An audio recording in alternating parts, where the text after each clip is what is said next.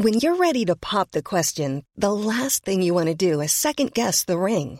At Bluenile.com, you can design a one of a kind ring with the ease and convenience of shopping online. Choose your diamond and setting. When you find the one, you'll get it delivered right to your door. Go to Bluenile.com and use promo code LISTEN to get $50 off your purchase of $500 or more. That's code LISTEN at Bluenile.com for $50 off your purchase.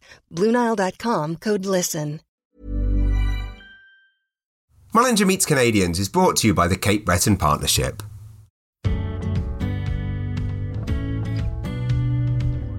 Hello, I'm stand up comedian James Mullinger and the co founder of Edit magazine. This is Mullinger Meets Canadians, the podcast where we meet Canadians who are making waves on the world stage. In this episode, I'm speaking to a man who has done so much to bring people to the Maritimes that I just had to meet him. Steve Lilly is the president of Protocase Incorporated, an innovative manufacturer of custom electronic enclosures that has been serving the global science and engineering community for more than 20 years. As CEO, Mr. Lilly has led the organization to remarkable growth. The company now employs over 275 people and serves over 17,000 clients throughout North America and Europe, while staying proudly based in Sydney, Nova Scotia on Cape Breton Island. Steve has 35 years' experience in engineering, operations management, and software development. He's also shown himself to be a true proponent of East Coast community spirit through his involvement as chair of the board of New Dawn Enterprises, which is the oldest community development organization in Canada, and past chair of the Electronic Engineering Program Committee for the Nova Scotia Community College. Steve earned his Bachelor of Engineering from the Technical University of Nova Scotia in 1986, and he's been a resident of Sydney, Nova Scotia for more than 30 years, where he and his wife have raised five beautiful children. We have so much in common, and I can't wait to hear how it is that he started this company with just five people and built it to almost 300 employees and attracted the very best people from around the world, including many of my countrymen from the UK. So without further ado, let's meet Steve at his Sydney, Nova Scotia HQ. Hi, Steve. It is great to meet you, my friend. Oh, you as well. Thanks so much for having me. Oh, not at all. I mean, it's a huge honor to kind of finally connect with you and an admirer of what you do for a long time. And I, I think what I'd really love to kind of start with is how did you get the initial idea for Protocase? Yeah, so I think probably any great Canadian success story, it all starts with a beer and hockey. Isn't that the way it goes?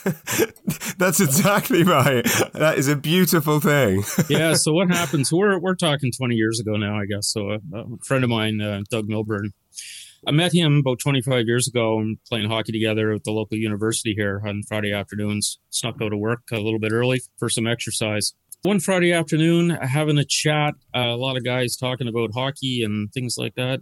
We're talking about business. So I think we are kind of uh, finding some common ground there. And we happened to be talking to another friend of ours, fellow was an electrical engineer. And uh, he was working on a, this is back in the days when internet based video security systems were just coming into their own. So he was developing a product and he was uh, developed an electronics package that he was trying to put together and put into an enclosure. He needed about wow. uh, five of these things made. And he was saying, you know, I couldn't get exactly what I needed. He said, so I ended up, I went and bought five of these things off the shelf and said, I went in my, my basement and I, I, I cut some holes in it and, you know, cutting a, a, square hole is a difficult thing to do. And he said, I was getting it all scratched up. And he said, I had to get some paint on it. It was just an absolute nightmare of a project. And he said, then I had to figure out with the, the on off switch, you know, what side's on and what side's off. So I had to put some kind of labeling on the thing. And he said, it's just an absolute, absolute difficult process. So Doug and I started to, to think about that and say, you know, we kind of had similar experiences in our past lives and past careers. So we uh, we thought about that and said, well, yeah, I wonder, is there a business in this? Something that we can do, focus on the low volume side of things, the the you know, the prototypes where we have engineers and researchers developing new products and struggling just as we did to get these uh, get these enclosures done. We right. said, uh, wonder if that's a business opportunity. And anyway, we thought about it and thought about it a little bit more. We kind of test, uh, tested the market a little bit. We talked to some folks we knew from from past relationships, and we actually believed after the conversations that it probably was it was an opportunity that we should pursue. So I was doing some other stuff at the time. Doug has a still has another business that he was involved with, but we uh, decided to put some energy into this and see if we could raise a bit of money to try to put this together.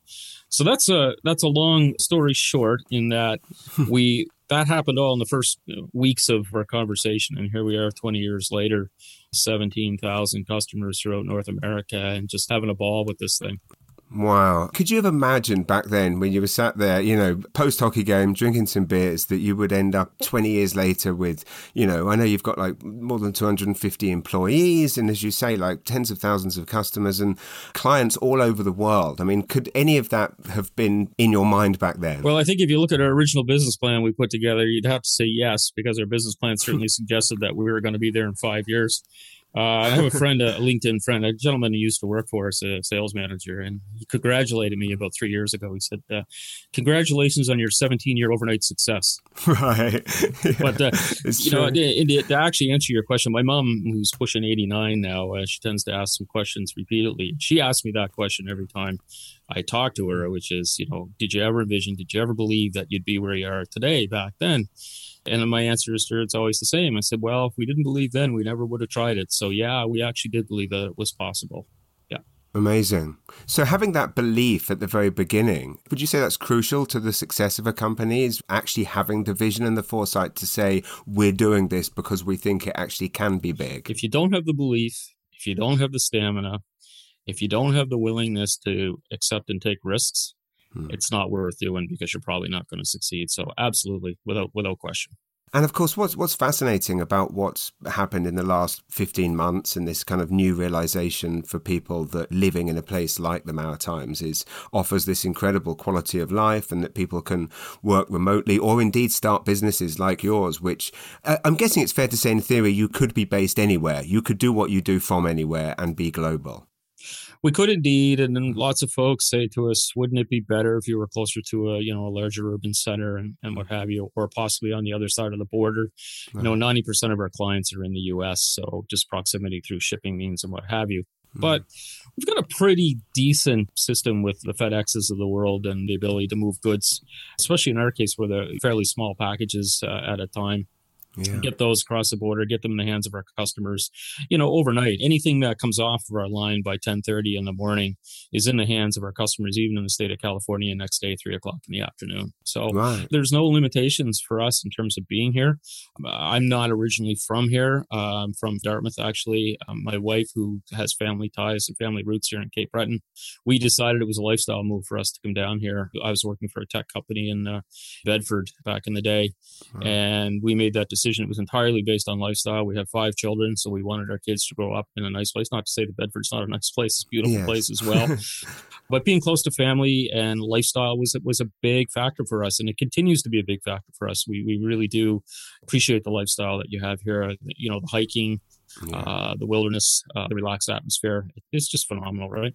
Oh, totally. I mean, Cape Breton Island is unquestionably one of the most beautiful places in the world. And as you say, I mean, and I did a similar thing, left left the kind of hustle and bustle of London, England to come to a small town in New Brunswick for the exact same reason to give my children the kind of idyllic upbringing in a beautiful place. And of course, most importantly, surrounded with incredible, kind, loving, warm people with a sense of community. And I just find that Cape Breton Island is one of those magical places. Again, I think the actor Alan Arkin recently said that it's the most magical place on earth. And he's obviously been everywhere. And that place has that unique thing going on. But what an amazing thing for you to be able to offer all those employees where they get to work for a hugely respected global company, but have all of the benefits of living in a smaller place. Yeah, thank you for that. Absolutely agree. And, uh, you know, I do believe Alan Arkin actually spends a fair amount of his days uh, on the west side of the island here. Yeah. Mm-hmm. In terms of your employees, I mean, how do you recruit? And obviously, I mean, I, am guessing you started off with a lot less employees than you have now. How did that grow? And then how have you kind of done recruitment? Is it all local or do you look for employees globally? So interesting. So we started the business. We managed to raise enough money to hire five people, uh, me being one of them although I didn't get paid all the time in the on the early days, but uh, as any entrepreneur would would relate to. Um, yeah. But no, we started off five employees from ground zero. We we started with absolutely nothing, and uh, as we grew, and you know, lot, lots of struggles and challenges there to get us to where we needed to be. Uh, a lot of local hiring at first. and we tend still to hire predominantly from the, the local pool. That said, we're fairly uh, broad based company in terms of our requirements for staffing. Uh, we have a number of engineers on staff. We have quite a few uh, computer programmers, marketing specialists, sales folks. So we certainly reach uh, and we bring people in from all over. Um, our latest challenge, especially in the COVID situation, was to bring in a logistics manager who actually came from the UK oh, wow. and uh, took retiring from military was and uh, had family over here and was looking to come over. And we really liked what we saw. It was a challenge. It, it took, believe it or not, it took us almost a year wow. to get him through through the process to get him here. But we were successful, and we were very fortunate to have him. He's uh, he's been a great addition. But yeah, no, from everywhere. Again, predominantly uh, local hires. Uh, but no, we've we've got folks from well over the world. The other thing that's interesting too is um, our our population in the island here had been declining for a number of years, probably a twenty year history of decline. Mm-hmm. And if you look at the stats, you'll see that that's stabilized over the last two years, predominantly due to the influx of foreign students to our university. Uh, I think the school population, the university population is 50% international students now. Wow. So they've become a very interesting pool for us as well. Um, a lot of these folks come with previous degrees and talents before they even come to our community. So it's, it's an interesting pool for us, and uh, we've taken great advantage of that as well. Yes, I was going to ask about that because I see you have a student sponsorship program. So clearly you're doing incredible things to, you know, it's one thing for people to come and study in a place, but of course they want and need employment afterwards. So you're able to kind of offer that kind of transition. Can you tell me a bit about how the sponsorship program came about? Yeah, well, you know, the immigration program is it's a provincially sponsored program, which we just just absolutely fit into. There's a lot of nuances with it, but and more of the details that I can share with you. But sure. one of the things I think that's really important for us, is we love to bring students in. Uh, we bring in interns, we bring in co-op students, especially in our areas of engineering and computer science. And the beauty behind those programs is somewhat obvious, I guess, but we get a chance to look at the students, and the students get a chance to look at us, and if they fall in love with us, and vice versa, then uh, all those growing pains are behind us at that point in time. So really, really appreciate appreciate those programs and take advantage of them as much as we can. Amazing. And I, love hearing stories uh, like that about, and this is, I think, why so many people told me about you and what you do, because I'm, I'm obviously fascinated by people coming to this region. And especially, like you mentioned, the person that came from the UK, I'm assuming they didn't have ties to the Maritimes before. Tell me a bit about what their impression is of the place and kind of how they fall in love with Cape Breton Island. This particular individual, hmm. young gentleman, just uh, really appreciates lifestyle here mm-hmm. into um, so he's a athletic background gymnastics so likes to be able to be out exercise you know the whole world of canoeing mm-hmm. paddling kayaking skiing golfing you name it we've got some of the best golf courses in the world here and all of that spoke to him without question so it really just worked. We've had a, another gentleman joined us uh, within the last probably year in a senior management position from the UK as well. I say we have a lot of people from the UK, but I think I just covered all of them. but uh, you know, it's still a lot. I mean, it's a high proportion. Let's face it. It, it, it is yeah, indeed. It is yeah. indeed. Uh, it was family lifestyle. So it was family as two young children uh, and the ability to bring his family here and take advantage of all that we have to offer from that perspective was important to them. So it's varied. It's it's it's over the map, right?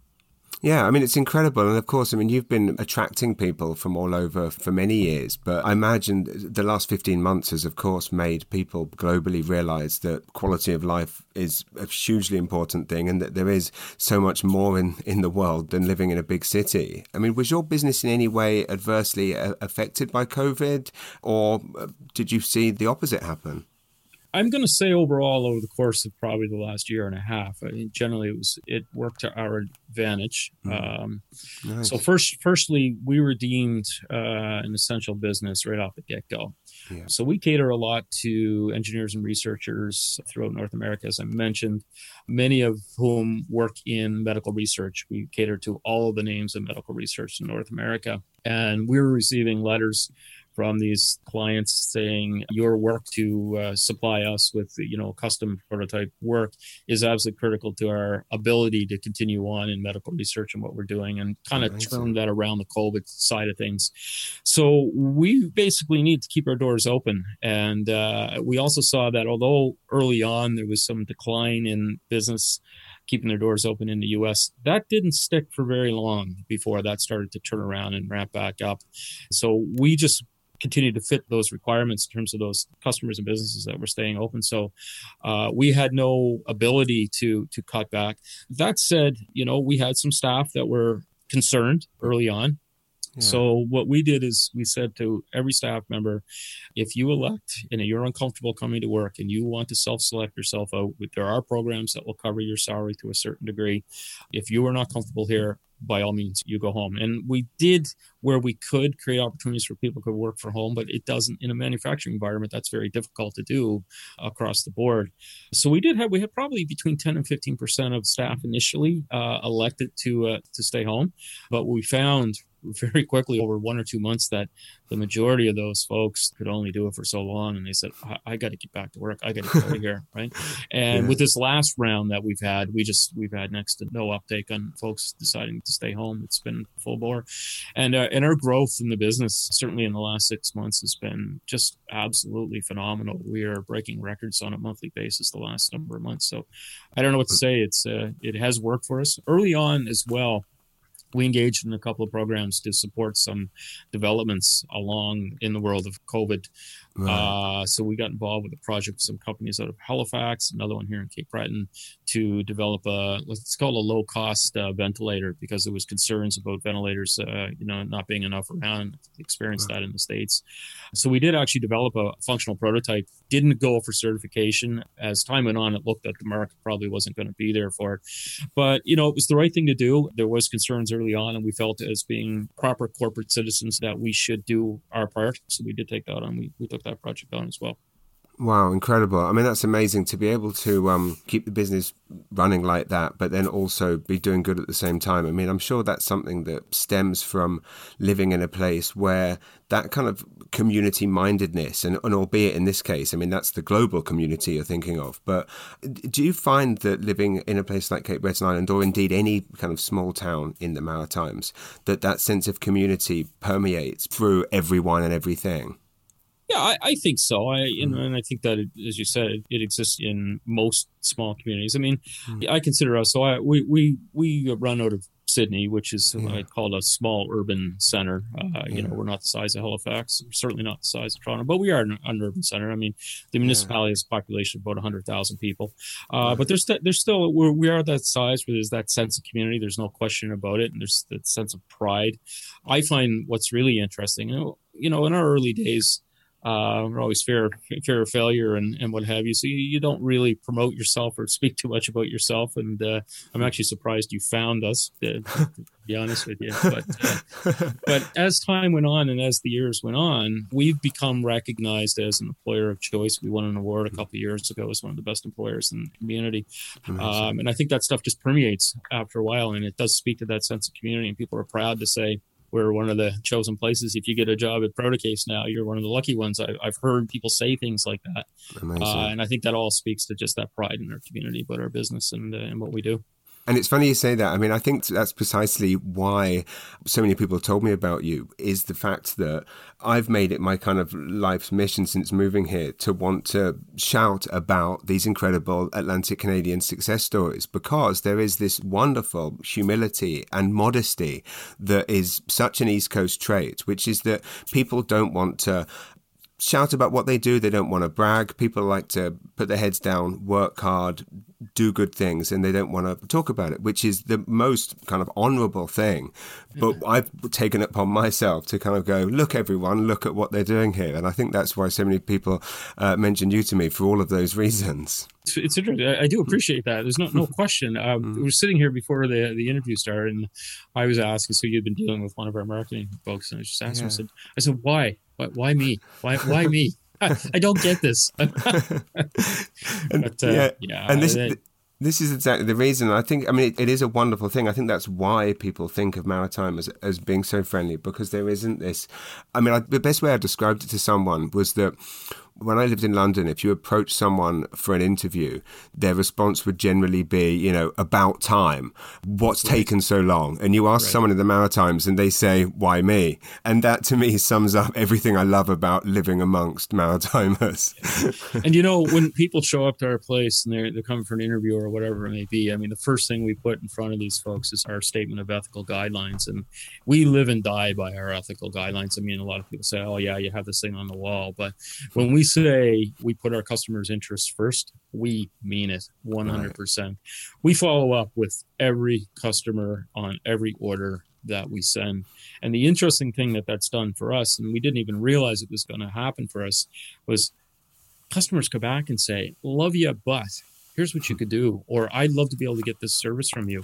And it's allowed us to not look at it from a capacity standpoint but from a capability standpoint. What more should we be doing for our customers? What new equipment should we be bringing in? What new opportunities exist that we may be interested in in taking on as well? And it's worked hugely to our benefit but we stick to our core in terms of our values and we make sure that if you're coming into our family and you're going to be part of our family you better live and die by those values too otherwise it's not going to work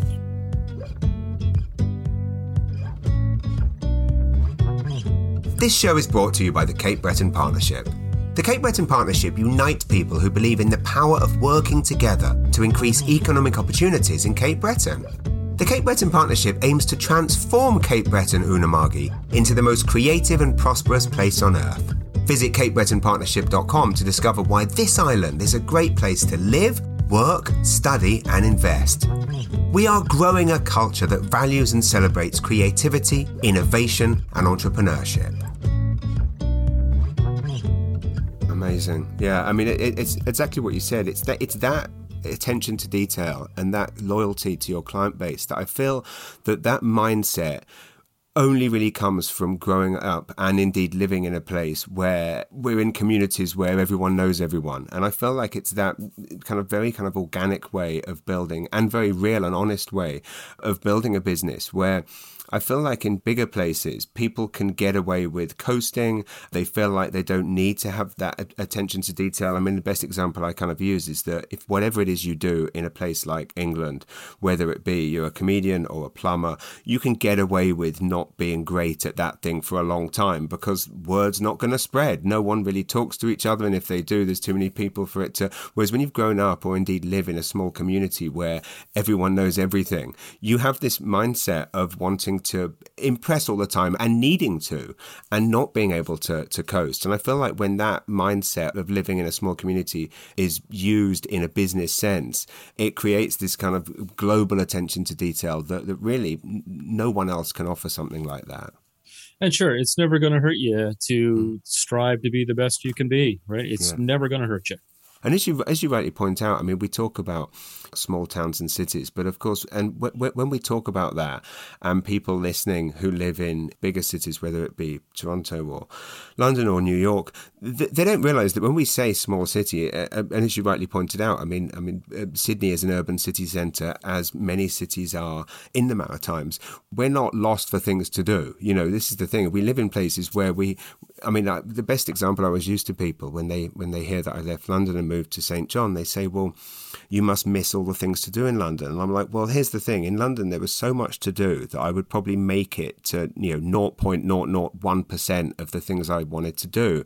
I mean, granted, there may be less options here, but I still only make it to 10% of the things I want to do. So, how much right. choice do you really need if you're going to miss most of the things anyway? And I think that's one of the things that I understand from people when they're looking to move to this region. They're always incredibly pleasantly surprised by the amount of arts and culture and indeed everything that we have on offer. I mean, certainly the music scene in Sydney, I know, is incredible. Absolutely, and I'll bet you wouldn't even know. Well, maybe you would know, but uh, you know, we, we have three live theaters in our in our municipality. Right, and it's funny. I mean, I did a show a couple of years ago actually at the the Membertou um, Training Convention Centre. Incredible, like thousand seater venue. And again, you got others as well. What are the other ones? So we have the Highland Arts Theatre. That's right. Uh, we have the Savoy out in Glace Bay, and then at the university we have a theater that helps develop through drama programs and what have you. But they do a variety of live presentations as well. So really, extremely well covered. I mean, we have as, as, well. We have our big fall Celtic Colours uh, event, which just covers the entire island. You know, music festivals every night, various venues, and uh, and I, and I look at it too. And you do the comparison between here and I my my my my friend and business partner is Doug Milburn, as I mentioned. Uh, he used to, he said it very well at one, one point in time. He said compared to Toronto, and I know I have a brother-in-law who's a Toronto engineer, and you know the travel. He, he's on the road three three and a half hours a day, right? Mm-hmm. Doug said to me, said, said to somebody one day I was in the presidency. He said, "Yeah," he said. Uh, so I have a uh, said a three minute drive drive to work and a three minute drive home. He said, well, that's of course, unless it's rush hour. If it's rush hour, it's five minutes. yeah, exactly. So, so that gives us the time, the, the yeah. time to take advantage of those things that we do have. And we do have plenty of it. I mean, there's plenty of things to do. And especially down here, like you said, from an arts culture perspective, it's uh, just incredible. I mean, I think that was a big dawning realization for us when we were leaving London was that we had our second child and we were paying all, all, this money to live still on the outskirts of the city. So we still had, you know, an hour commute to get in every morning. I mean, it was actually 10 minutes away, but of course it took an hour. And then, uh, you know, you're living in a shoebox. And, and of course, you know, you're not doing, we didn't get to do anything because we, as you say, every spare minute was taken up with travel. And I would say that the amount of arts and culture I get get to enjoy since moving to the Maritimes is, is exponentially bigger and more importantly, much happier as well. Yeah, for, for sure. For sure. Um, what are your favorite things to do? I suspect you're someone who finds it hard to switch off from work. I mean, because it is your passion and it's your business. But what do you do to relax? Well, so the second part of that, I mean, first of all, I'm I'm 58 now. Um, so I started this thing when I was in my 30s and had a lot more energy and, and drive back then than I probably do, now. You know, uh, so back then 10 12 14 hour days were the norm. Yeah. um, back then when we had five employees i wasn't doing just what i'm doing now. I'd be on the floor i'd be running equipment. I was the first salesperson for the company. Um, i was the first silk screener the company had. Just doing all kinds of stuff uh, to try and see if we could make this thing happen. So my life's very different now than it was back then.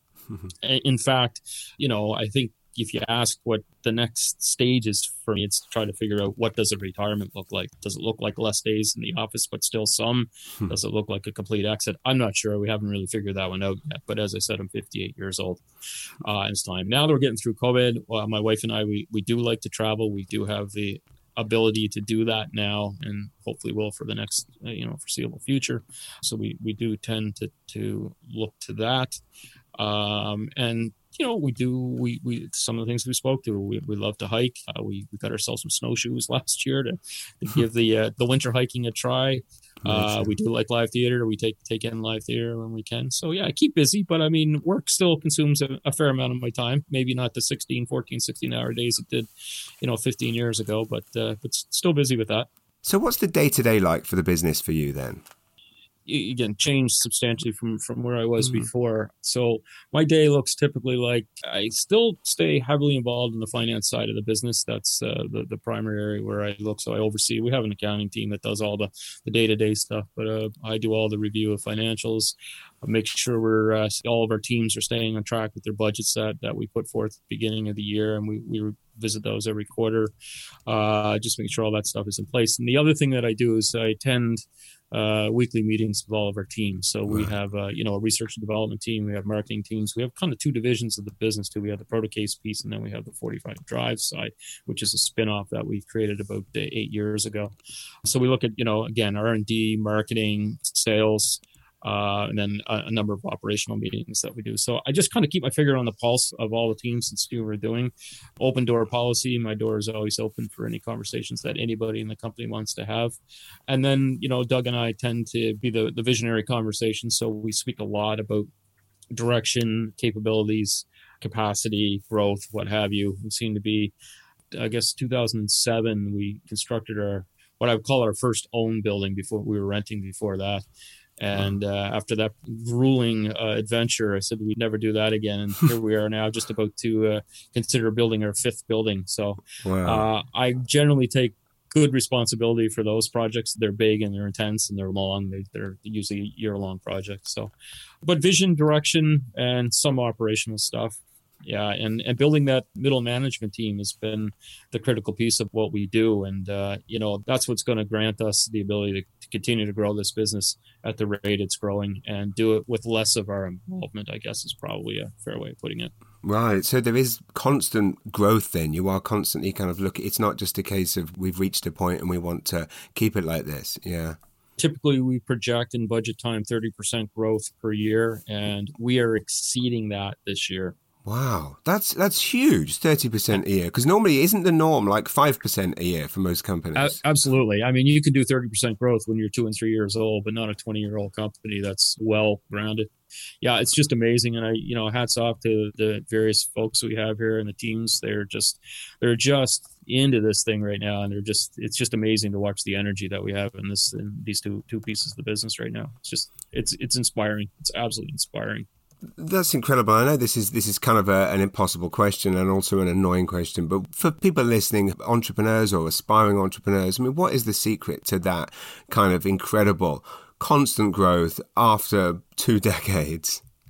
Uh, this is going to sound so corny, right? And it goes back to what I spoke to earlier in the in the in the show, but you know, perseverance, hmm. believe in yourself, better be willing to take risks and you better be willing to dedicate a lot of your life and time to to this thing early on. And if you've got it in you to do that and you've got an idea that the markets you know ultimately says is there that's what it takes. That's wow. what it takes. And what about 45 drives? Like what was the thought process behind that and how does it differ long story. I'll, mm. I'll try to keep it reasonably short, uh, but it really speaks to us listening to our customers and engaging our customers. So, on the product ProtoCase side, we had a customer who was in the business of providing cloud-based data storage, right. and they were not happy uh, spending the money for the servers that they had to buy from the big guys. So they wanted to design their own storage server. So they took it upon themselves to do it. And as with any of our customers, they needed to take those electronics and package them into an enclosure. So they found ProtoCase and they got us to, through a number of iterations, through design process and iterations, we developed the enclosure for them to house their electronics and produce this storage server that they could ultimately use to replace the ones that they were buying from from the big guys.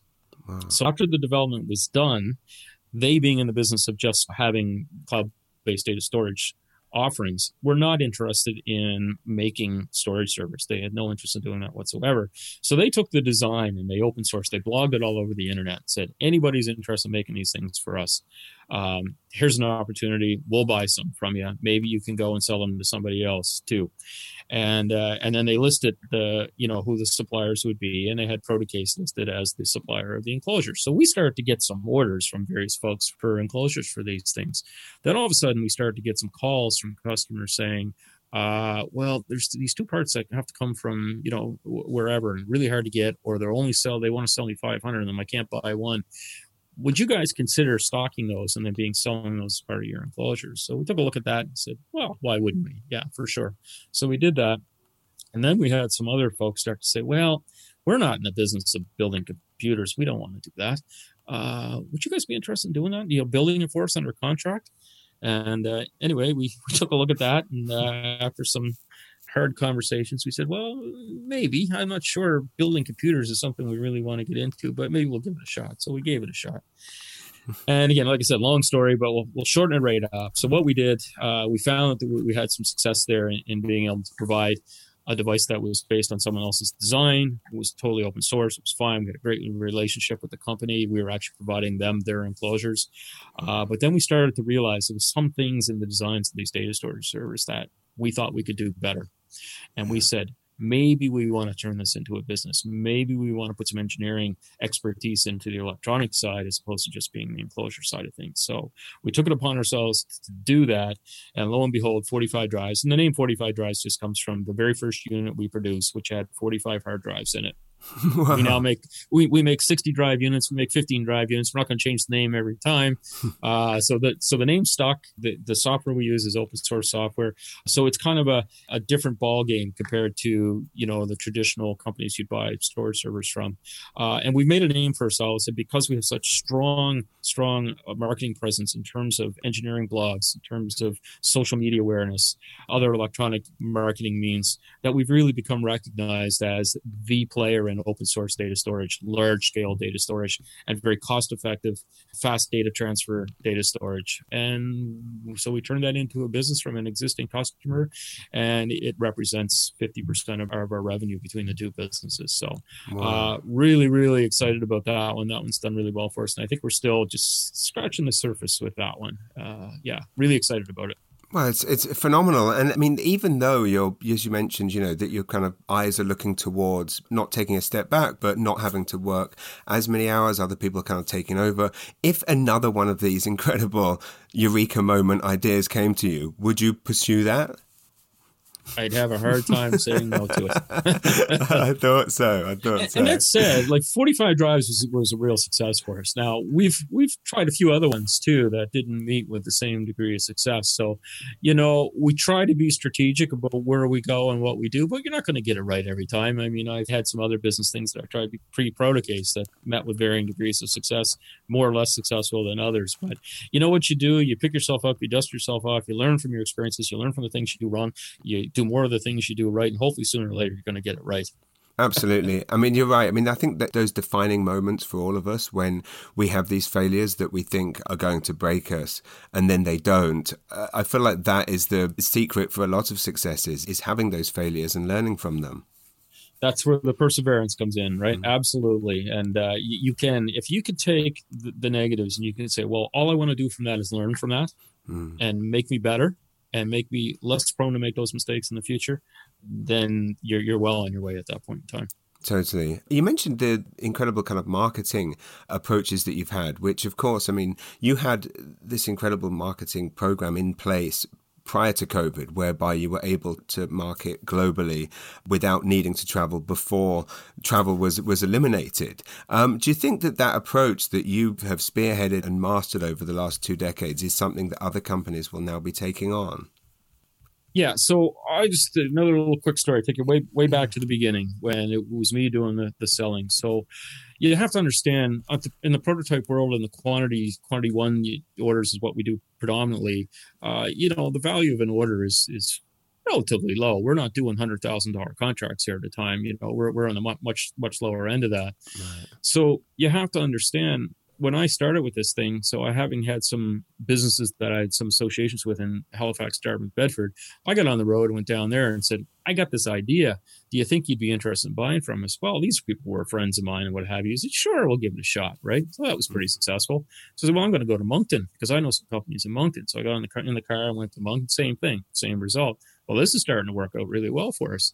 And I said, okay, we got to go to the big city. We got to go to Toronto. So I got to go. So we started calling some companies that I didn't know, got some appointments, got on a plane, flew up there. And in general, I got two questions from most of those companies. It was, how long you been in business and who do I know that you've sold to? And, you know, the answer was, well, three months and uh, uh, nobody. Uh, so it became very clear that to get enough return for your travel investment, uh, well, it just wasn't going to work, right? We just weren't going to be able to go out for the sake of getting a couple of few thousand dollar orders, spending that much money on the plane to get there in the first place. That that method of selling with the dollar value per order that we were proposing, it just wasn't going to work. So we recognized early on well, the way you have to do this, you have to do this through some more mass appeal. Well, yeah, you can do magazines, you can do whatever, but no, the internet was really coming to its own. Google AdWords were just starting at the time. So we, we started to spend a fair amount of money on Google AdWords and various other electronic campaigns and recognized the need. We needed to bring in some talent from a marketing perspective, folks who understood electronic marketing. And we just became forcibly experts at it on our own in fairly short order. I mean, I think if you, I, have been asked many times, what do you consider yourself, right? And I say, I really consider ourselves foremost an electronic marketing company. That's right. really what we are at the end of the day. Yeah. Yes, we have a beautiful products or a series of products that, that come up at the tail end, but really about what we do and to get to where we can do that, it all comes down to this ability to market as successfully as we do. That's incredible. I mean, is that something? I mean, how do you learn a skill like that? Because as, as we talked about, I mean, there is a, it's a tricky thing. Like none of us have marketing degrees, and yet we have to let the world know what we do. How how do you learn that learn that craft? That's a great question. I don't know the answer to that question. I'll tell you why I don't know the answer to that question because I'm terrible at it.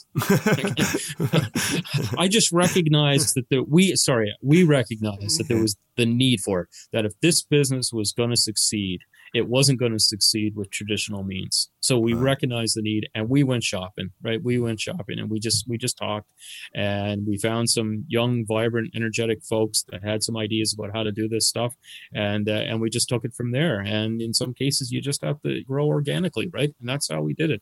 And I think now we we are able to attract people that have, you know, expertise in that area just because of who we are now and what we can be. It's incredible. It's absolutely incredible. I mean, I'm I'm kind of in in awe of what you've achieved, and I I knew it was an amazing story. And t- talking to you this morning has just kind of actually made me even more um, of a fan of everything that you've done.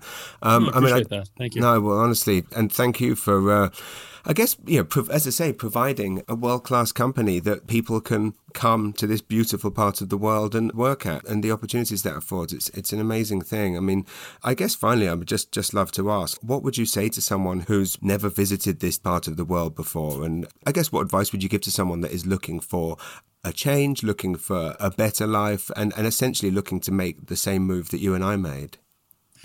So, great question. So, we're traditionally struggling with an aging population here. What I've sensed mm-hmm. in the last two years is that's changing. Maybe the numbers aren't, aren't reflected reflecting that right now, mm-hmm. but I'm seeing a whole pile of young energy coming into this community three of my five kids are still here in the community. So I see some of the stuff that's going on with the young folks. And, you know, for instance, trivia night at the various, they're all over the place here now. And the kids just love it. They love going to these things. And I'm seeing young couples just engaged and, and enjoying themselves and doing things. And I think for this community now, there's this rising, budding, younger piece of our community that is so exciting and we have lots of those young folks working here and they just they love being here and i think what i'd say to anybody is you got to come and experience this. You got to see it because it, it's pretty special. It's it's pretty incredible.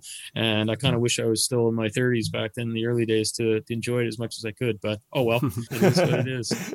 Absolutely. Well, and there's still plenty for us old folks to enjoy as well. Without a doubt. Without a doubt. Yeah. Oh, that's beautiful, Steve. Well, thank you so much for your time, and I can't wait to meet you in person when we're allowed to travel again would would absolutely love to. Yeah, look, thank you. Uh, this has been wonderful for me. I mean, I don't think I reflect enough on on the past and and and what's brought us to where we are. So I, I do appreciate the opportunity to have the conversation with you. Thanks very much. Oh, well, thank you, Steve, and I can't wait to visit everyone at Protocase and come and see it all in person. But um, I hope you have a great day, my friend, and uh, hats off to you. Thanks. Open invitation to you anytime. Thank you for listening to Mullinger Meets Canadians. If you like greatness, creativity, being inspired, laughing, or just love Canada as much as I do, then this is the podcast for you. So please do subscribe and review the show now. This show is brought to you by the Cape Breton Partnership. They are connecting entrepreneurs and companies to the resources they need to succeed on the amazing island of Cape Breton. Visit CapeBretonPartnership.com for more information on how you can improve your life and business by investing in Cape Breton Island. To learn more about Steve and Protocase and job opportunities there, as well as their student sponsorship program, go to protocase.com and be sure to follow them on Facebook. Further details can be found on the Edit website maritimeedit.com, and I will see you next time.